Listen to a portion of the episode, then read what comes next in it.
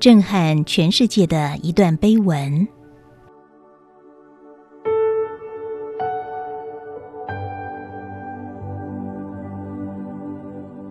伦敦的威斯敏斯特大教堂闻名世界，在它的地下室墓碑林当中，有一块墓碑名扬世界。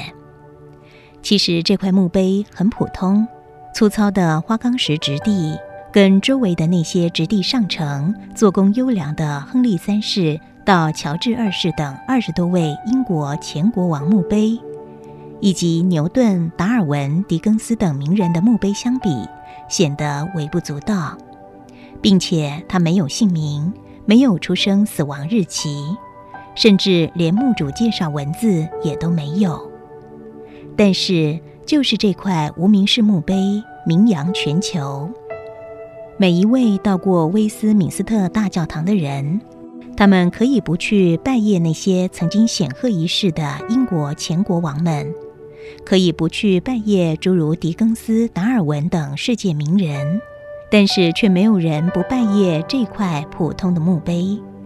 他们都被这块墓碑的碑文深深地震撼着。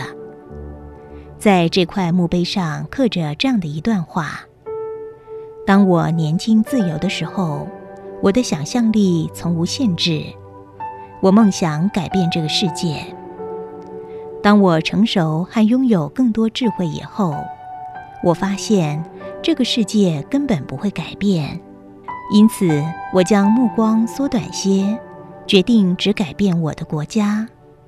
但是我的国家似乎也不太容易改变。当我进入暮年，在我经历了最后一个失望，尝试去改变我的国家，我决定。只要改变我的家庭和接近我的人，但是仍然，他们也无法被改变。当我此刻躺在床上新将就木的时候，我突然意识到，如果一开始我能够仅仅去改变我自己，然后用我的改变作为一个榜样，我相信可能改变我的家庭。然后我在家人的激发和鼓励下，我也许已经可以令我的国家变得更好。然后谁知道呢？我甚至可能改变这个世界。据说许多世界政要和名人看到这块碑文时都感慨不已。有人说这是一篇人生的教义，有人说这是灵魂的一种自省。南非总统曼德拉，他一生的所作所为就是这种生命观最好的例子。曼德拉在他年轻的时候看到这篇碑文的时候，顿然有醍醐灌顶之感。他声称自己从中找到了改变南非甚至于整个世界的金钥匙。